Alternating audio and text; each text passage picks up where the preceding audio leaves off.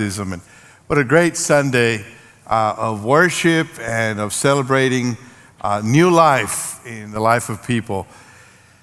And I'm just going to take a moment right now to take it this in. This is my last Sunday preaching to you as lead pastor, and uh, whew, I love you. I'm just thankful for you and for the opportunity you've given me for 13 years to be your pastor. You mean the world to me.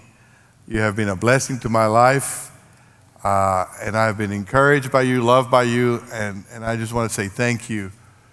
Uh, words are just not enough to express my gratitude and my love for you and the opportunity you give me every Sunday. You've given me every Sunday for 13 years to stand here and open God's Word with you and and hear from Him together and grow together as disciples, as followers of Jesus. Uh, several weeks ago, when I began to share with my Grow group uh, what was going on with this new opportunity, they asked me, Well, tell us, what, are you, what is it that you're going to be doing? If you're not going to be a pastor of a church, what is it that you're going to be doing? I said, Well, as executive director of, of Texas Baptist, I'm going to get to work with 5,300 churches and 20 institutions. 10 of those institutions are Baptist universities in Texas. And I'm going to get to work with pastors and with university presidents and with people to together figure out how we can do the Great Commission, how we can live out the Great Commandment in our state, how, how we can be about kingdom business. And they said, Oh, okay, so you're going to be the Baptist Pope. And I'm like, No, no. And they've been calling me that since then. I'm, I, that's bullying, I think. Um, they know there's no such thing as a Baptist Pope, um, but that's the way of teasing me. Uh, in fact, uh, today we call it Reformation Sunday because on All Hallows Eve, October 31st, 1517, a German monk by the name of Martin Luther nailed 95 theses to the church door at Wittenberg. Those theses were a protest against abuses of the church, including abuses by the Pope that had taken authority uh, that had not been given to him by Christ or by the scriptures. And so in those theses, uh, Luther calls uh, for reform, he calls for a return to the scriptures, a return uh, to Christ, a return to the doctrines of grace and grace alone. Baptists are part of, of the Protestant Reformation, so, so we share in that celebration, we share in those doctrines. So today, as Reformation Sunday, this Tuesday, October 31st, we'll be celebrating and saying, Thank God for, for that, uh, for that day. But in fact, our heritage as Baptists goes a little further. We are not just part of a Protestant Reformation, we're part of the radical Reformation. The magisterial Reformation of Luther and Calvin and Knox and Zwingli uh, was important because they, they, made some, some good uh, strides in the doctrine of salvation. Uh, and, but they remained connected to to the state. They remain connected to the crown or, or, or to the magistrate, if you would. Uh, and, and, so uh, that's as far as they went. The radical Reformation, Anabaptists and Mennonites and, and Baptists like us, um, uh, really went further and took the implications of the doctrine of salvation, the priesthood of the believer, to the doctrine of the church or ecclesiology. And so, while the mainline church in those days would, would refer to the church as one global or national body, you would hear the Roman church or the Eastern church or the German church or the Anglican church or the Dutch church. The Baptists began to say, well, we rather refer to church S in the plural.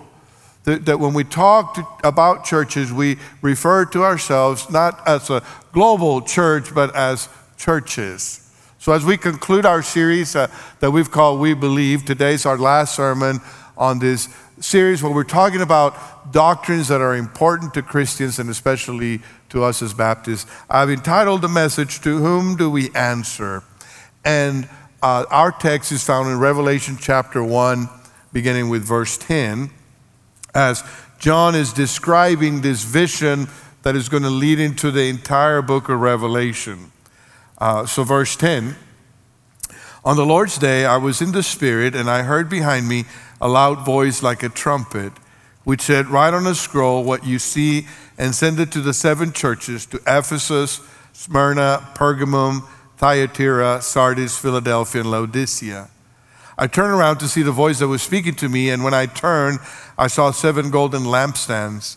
And among the lampstands was someone like a son of man, dressed in a robe reaching down to his feet and with a golden sash around his chest. The hair on his head was white like wool, as white as snow, and his eyes were like blazing fire. his feet were like bronze glowing in a furnace and his voice was like the sound of rushing waters. In his right hand he held seven stars, and coming out of his mouth was a sharp double edged sword. His face was like the sun shining in all of its brilliance.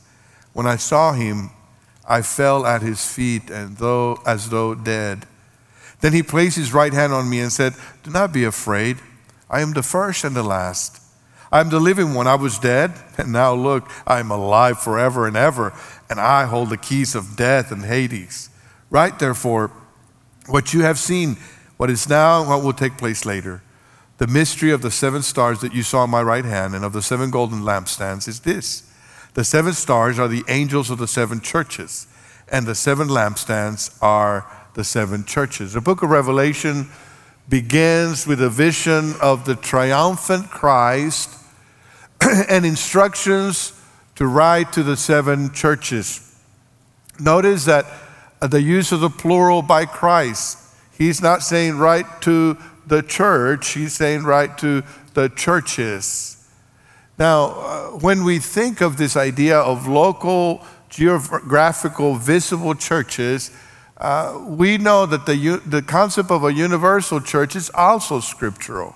The Bible does talk about the, the, the body of Christ as a spiritual uh, body that is made up of every believer in Christ in every corner of the world, in every age uh, since, since Christ resurrected.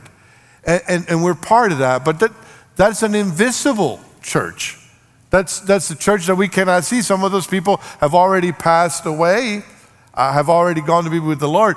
All Saints' Day uh, and in some distorted sense, Dia de los Muertos, is it's kind of a, the realization that people have gone on to be with the Lord, but we remain connected to them because of Christ. That's a spiritual, invisible church.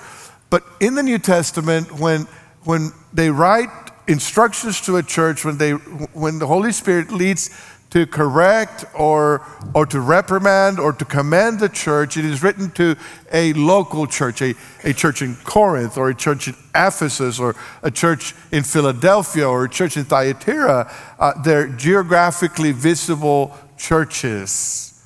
So let's talk about that for a minute. The first thing I want to say to you is the local churches answer directly to Christ as Lord. I remember my first job uh, as a teenager. It, it wasn't my first job, but it was one of my first jobs as a teenager. Uh, I was in high school and I, and I, I got a job at HEB. I was uh, the dishwasher for the bakery. And, uh, and then after some time, I had a good relationship with the bakery manager. She moved me up to the, to the counter. She trusted me with serving donuts uh, to people. And, uh, and then after a while, she um, talked to the store manager, and they uh, put me in charge of a, a, an entire bread aisle where I made sure that the bread and the buns and the tortillas were stocked up. I ordered and I stocked them up, and I, I took pride in my work. I did the best I could. Back in those days, I'm going to age myself right now, but back in those days, if you worked for HEB, the uniform consisted of slacks, a dress shirt, and a necktie. That's how old I am. Um, and, uh, and I wore that uniform because it was required, and and that's how I went to work, and that's how I stocked bread. But um, I had this cap of, I'm not going to say the name of a band, it was a band, uh, this white cap that I liked, and I, I would wear it with my uniform. And I had a good relationship with my bakery manager, she didn't say anything. I had a good relationship with the store manager, he didn't say anything. But, but one day, the district manager, who I've never met, never met me, came.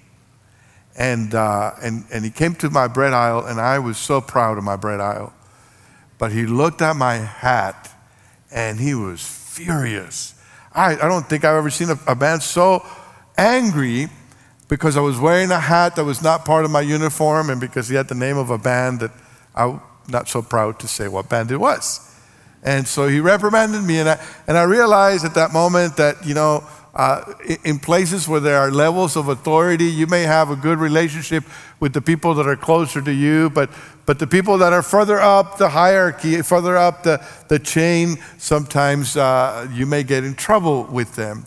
When it comes to levels of authority in the church, the Bible tells us that there's just one level for the local church, that the local church answers directly to Christ. Did you notice in our passage that it is Christ who holds the seven stars and who stands in the midst of the seven lampstands? No one else shares his authority with him. There are not people or intermediaries that he's delegated authority over the local church. He and only he is Lord of the individual church. So when Christ gives a directive to John to, to write to the seven churches, he doesn't say, write to the regional office. He doesn't say, write to the headquarters.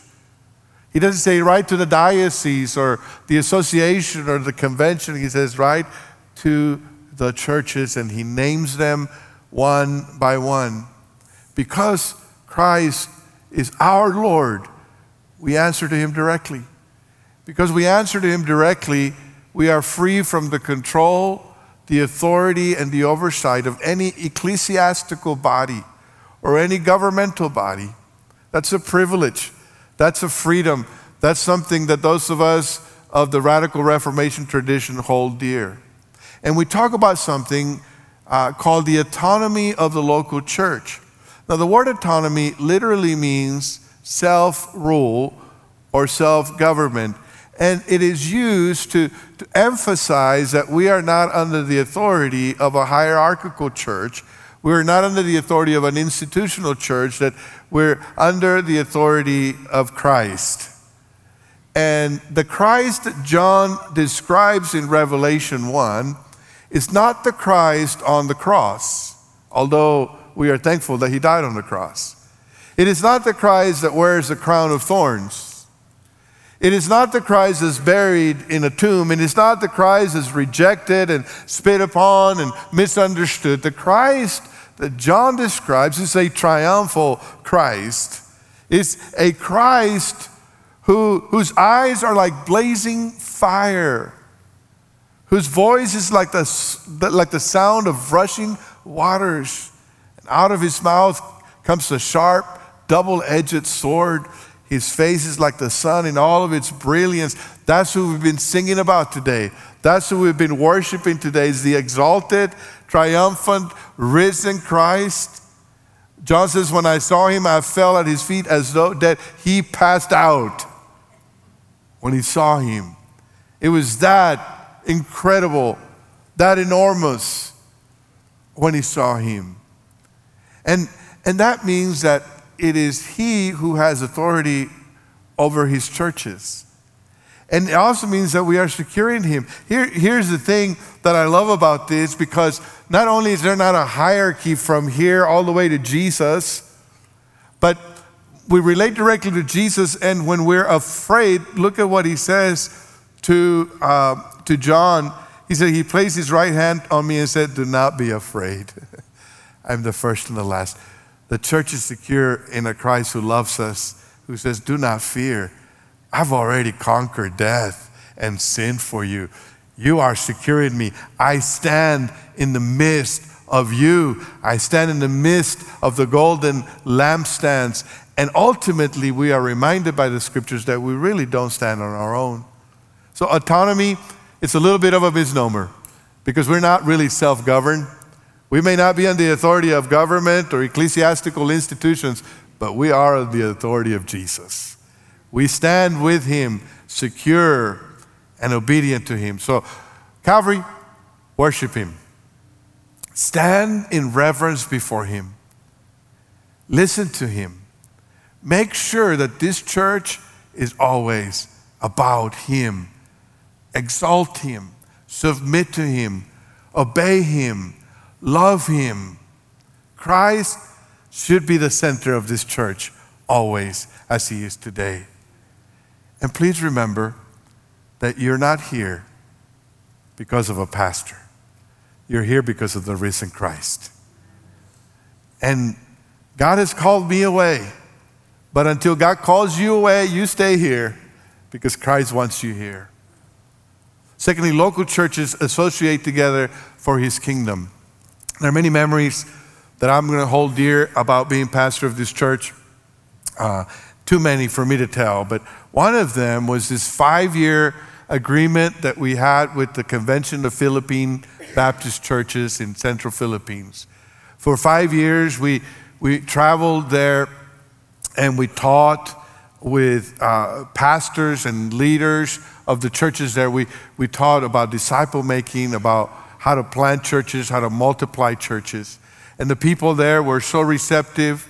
They were, uh, they were hospitable. We, we worshiped together. We, we learned together. They, they were enthusiastic. They were ready to apply. In fact, we still get reports that they're applying what they learned from those times that we went to teach, and we had some good food and good fellowship. Those were good, good memories. And someone may ask, well, if, if we are, are not part of some, if, if we're supposed to be autonomous, in other words, if churches relate directly to Christ, why do we have conferences like those? If the New Testament doesn't prescribe a hierarchical structure for the global church, why do we travel and do these kinds of things? Well, I'd like to remind you that local church autonomy doesn't mean independence. Answering directly to Christ doesn't mean that we isolate ourselves from the rest of the body of Christ.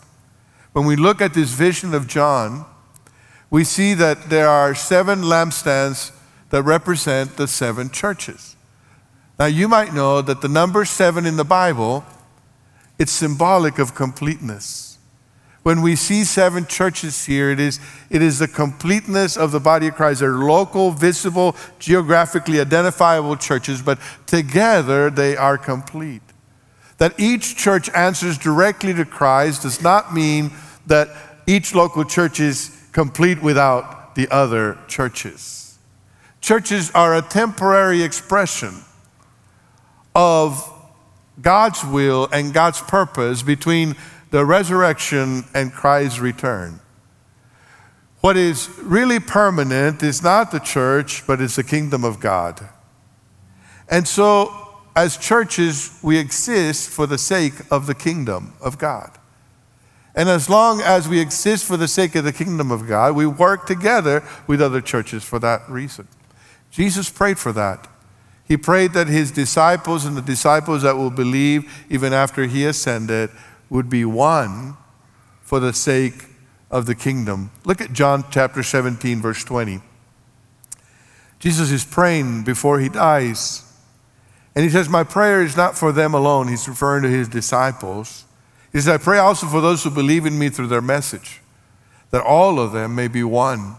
Father, just as you are in me and I am in you may they also be in us, so that the world may believe that you have sent me. I have given them the glory that you gave me, that they may be one as we are one. I in them and you in me, so that they may be brought to complete unity. Then the world will know that you sent me and have loved them even as you have loved me. Jesus prays for the unity of all his disciples. But notice that the unity that he's praying for is not an organizational unity. It is not an institutional unity. It's a spiritual unity. He says, As you and I are one, Jesus says to the Father, As you and I are one, and as I am one with my disciples, let them be one with one another. It is a spiritual unity. Uh, a few weeks ago, Ronald Sanchez and Jose Luis Jimenez from our church went to visit our workers in Spain and in India, people who are working among Muslim peoples. And Uh, in that uh, visit, Ronald uh, got to meet one of the people that we have been supporting for a long time, and he recorded an interview with him. Uh, you can tell that it's on site because you can hear turkeys and other uh, exotic things in the background. But he's recording in India this interview, which is uh, the content of our missions podcast this week. I encourage you to listen to it. Uh, the person he's interviewing, for the sake of security in the interview, goes by the name of Theophilus. Now, Theophilus is someone that Calvary has worked with uh, for a long time. He's a Muslim background believer. He came to Christ after being a Muslim, and, um, and he uh, was used by God to, to begin a, a church planting movement in Nigeria. He's from Nigeria. And, and so he did great work there, and we were so blessed to be able to partner with him financially, to encourage him, to sometimes visit him. But uh, after some years of, of uh, fruitfulness, he felt God's call to, to move to India and work among uh, Muslim peoples there. And, and so he knew that he had to have a budget for his first year there to be able to get his visa, to be able to get uh, support from his organization. And he figured out that his budget was $24,000 for the next year. He worked really hard at fundraising in Nigeria, his own country, and he came up with a whole $1,000.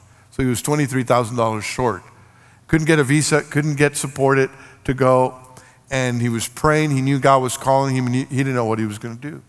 It was at that time that one of our pastors, our mission pastor, called him and, and told him, We know what's going on. We have seen God at work, and, and we know that you need to get to, to India and that you need to do this. And our missions committee has approved that we would send you $11,000. And you can hear in the podcast, you can hear Theophilus choking of emotion as he remembered that moment when he got that phone call. Because he says it was the wind behind my sails of faith. I knew God had called me, and this was the confirmation of that. And almost 10 years later, God is bringing people to salvation. God is training leaders. God is planting churches through Theophilus. And you know what's exciting about that? We get to be a part of that because we give, because we pray, because we encourage Him. And, and that's such a great thing for us to do. No one forced us to do it, no one mandated that we do it. God's Spirit called Theophilus to go, and God's Spirit talked to our staff and our missions committee to support. That's how God works. That's the spiritual unity that Jesus prays about. The Apostle Paul wrote to the church in Corinth, encouraged them to participate in a relief effort for the church in Jerusalem. Rather than mandating them to do so, he appeals to them using Macedonian as an example to follow. 2 Corinthians chapter 8 verse 1. And now, brothers and sisters, we want you to know about the grace that God has given the Macedonian churches. In the midst of a very severe trial, their overflowing joy and their extreme poverty welled up in rich generosity. For I testify that they gave as much as they were able and even beyond their ability, entirely on their own. They urgently pleaded with us for the privilege of sharing in his service to the Lord's people, and they exceeded our expectations. They gave themselves first of all to the Lord, and then by the will of God also to us. So we urge Titus, just as he had earlier made a beginning, to bring also to completion this act of grace on your part. But since you excel in everything, in faith, in speech, in knowledge, in complete earnestness, and in the love we have kindled in you, see that you also excel in this grace of giving. I am not commanding you, but I want to test the sincerity of your love by comparing it with the earnestness of others. For you know the grace of our Lord Jesus Christ, that though he was rich, yet for the sake he be, for your sake he became poor, so that you through his poverty might become rich. Paul invites the church in Corinth to join the churches in Macedonia voluntarily to cooperate for the sake of the kingdom. The reason I've accepted this job as executive director of the Baptist General Convention of Texas is exactly that. Because I want to be encouraging churches in our state to voluntarily cooperate for the sake of the kingdom, for the Great Commission. Our state is growing fast. Our state is becoming more diverse every day, and our state is becoming less church every day.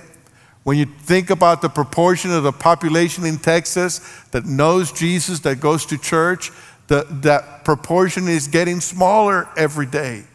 And we need churches to work together to bring the gospel to every person in Texas, whether they are born here, whether they come from California, whether they come from Venezuela, whether they come from the Midwest, whatever the case is, they need Jesus.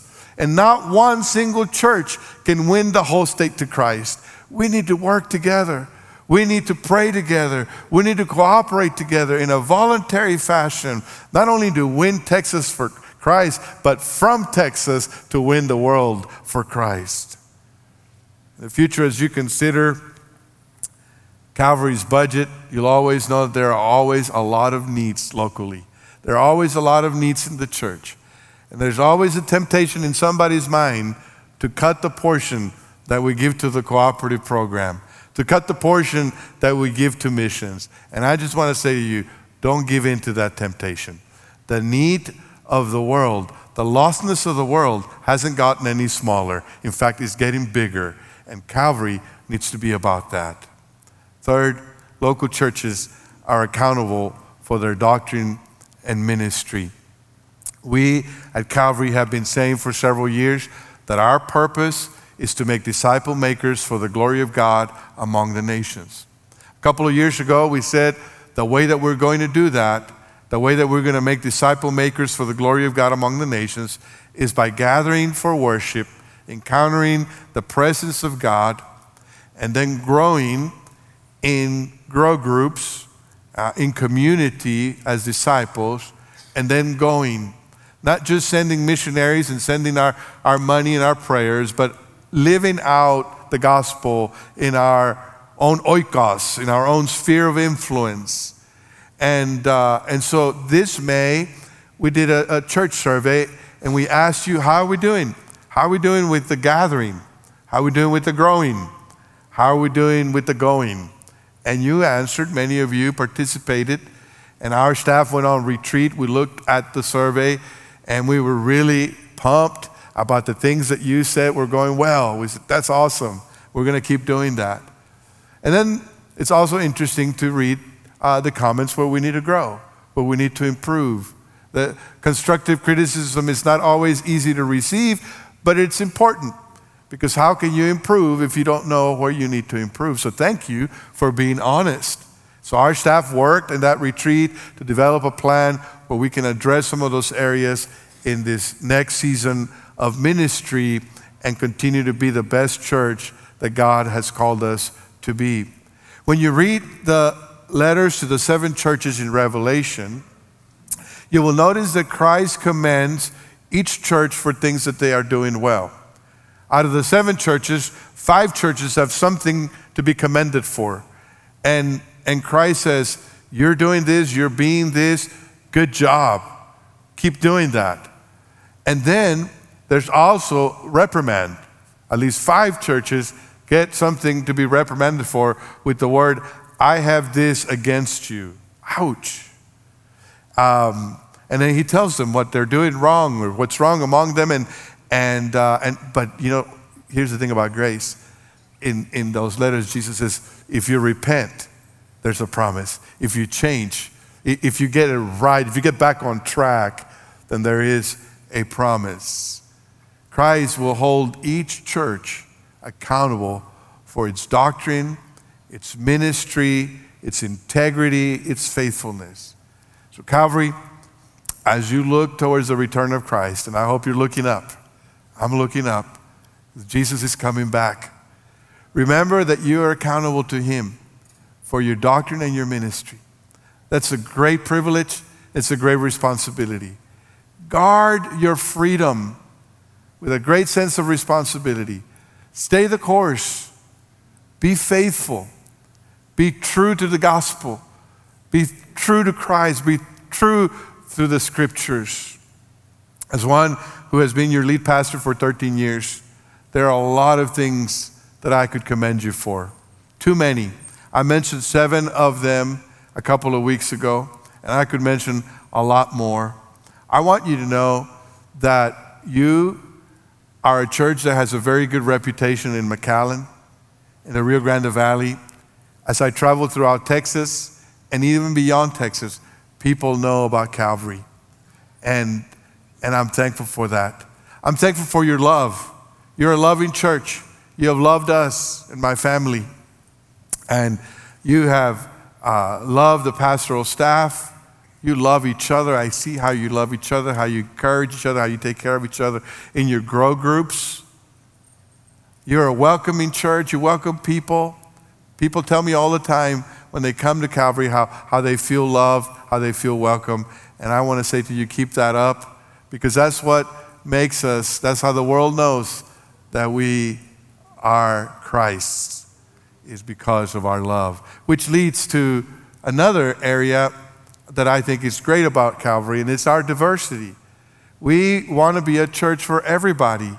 And that means that in our church, we love children, and we love young people, and we love married people, and we love single people, and, and we love families, and we love senior adults. Everyone of every age group has a place here. And we are so thankful that we have Anglo people, and we have Hispanics, and we have black people, we have Asian people, we have internationals uh, among us. We have multiple languages that our people speak. Last night there was a farewell party for me, which thank you so much. That was just so awesome. Uh, I felt so loved, but it was so cool when the deacons prayed for me in English and Spanish and Tagalog. And I'm sure there could have been other languages. And I think Calvary is looking more and more each day like that multitude in Revelation from every tribe and every people group and every language that no one could count that are worshiping the Lamb. What a privilege and what a blessing that is. Remember that as much as you appreciate your heritage and your background, remember that part of that is to value every other person, every other group, every other age group in our church. And you've always been about mission. You've been about God's mission. That includes supporting, sending missionaries, but it also means living our mission here at home. We get to see people baptized like today almost every Sunday. The reason people are being baptized is because you share your faith, because you're making disciples, because you're living on mission at work, at school, and, and in your neighborhood. And I would just say, keep doing that. That's what we're about. Don't lose the focus on the Great Commission and the Great Commandment, which leads me to warn you about something. Let me warn you about divisive people. People who, who distract you from loving God, from loving people, and living the mission. People who lead you down rabbit trails. Paul warns Timothy in 1 Timothy 4 7 about this. Have nothing to do with godless myths and old wives' tales. Rather, train yourself to be godly. Then in chapter 6, verse 3, he says, If anyone teaches otherwise and does not agree to the sound instruction of our Lord Jesus Christ and to godly teaching, they are conceited and understand nothing. They have an unhealthy interest in controversies and quarrels about words that result in envy, strife, malicious talk, evil suspicions, and constant friction between people of corrupt mind. Then in Romans 16, he says, I urge you, brothers and sisters, to watch out for those who cause divisions and put obstacles in your way that are contrary to the teaching you have learned. Keep away from them, for such people are not serving our Lord Jesus Christ, but their own appetites. By smooth talk and flattery, they deceive the minds of naive people. Not only does Paul warn about these kind of people, but he says what you should do in Titus chapter 3, verse 10 warn a divisive people, a divisive person once, and then warn them a second time. After that, have nothing to do with them. Listen, the interim period of a church can be a difficult period. I've observed that in my pastoral life. When, when a lead pastor leaves and a, and, a, and a church is looking for the next lead pastor, that's a, a, that can be a difficult time. And people need to be united. You need to be praying you need to be together. You need to be focused on the mission that God has given you. And so be careful because it's also the time that people with their agendas will try to take advantage of that time to bring their agendas. Be careful with people like that. Keep focused on the mission. I want to thank you for your giving also to the ministry of Calvary. Many of you faithfully give your tithe proportionately and regularly to support the ministry of this church. We are so thankful for you. We're thankful for the senior adults in our church who do that so consistently and so well. Over the years, we have seen this church change. Many of the wealthy people who financially blessed the church have either passed away, moved away, or maybe they've gone to a different church. In the meantime, our church has grown in number, not by a lot of wealthy people, but by people that represent our community here in McAllen. With that being said, I believe that Calvary has a lot more giving potential. We can no longer rely on a handful of wealthy people to help us reach our budget. But when everyone in our church does their part, when every family gives proportionately and regularly to the ministry of Calvary, I believe that we could double our budget. And when everyone does their part in grace giving, the staff and the committees can move from a scarcity mentality to an abundance mentality. Instead of thinking about what we cannot do, they'll dream about what God wants us to do because of your faithfulness. So I encourage you in that area. If you're giving already, thank you. If you're not a giver, I encourage you to pray and make a commitment to support the work of this church. And while I'm on that subject, I want to challenge you as a church and as leaders to make sure that every administrative committee member and every deacon is a regular financial contributor to Calvary's budget. The people that make decisions about our budget, the people that make decisions about our personnel, the people that make decisions about missions in our building and grounds and other spiritual matters should be people that are financially invested in the ministry of Calvary. I believe Jesus was right when he said, For where your treasure is, there will your heart be also.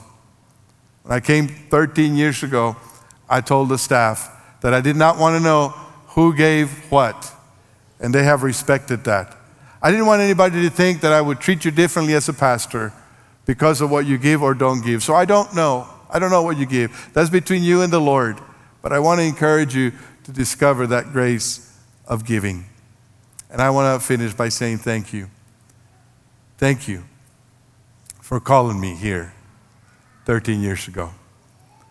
Thank you for letting me be your pastor, for letting me into your lives in happy moments and sad moments, for allowing me to open the scriptures and share them with you, for letting me grow here. You've allowed me to make mistakes. You've been patient with me. And I will have a very special place. You have a very special place in my heart.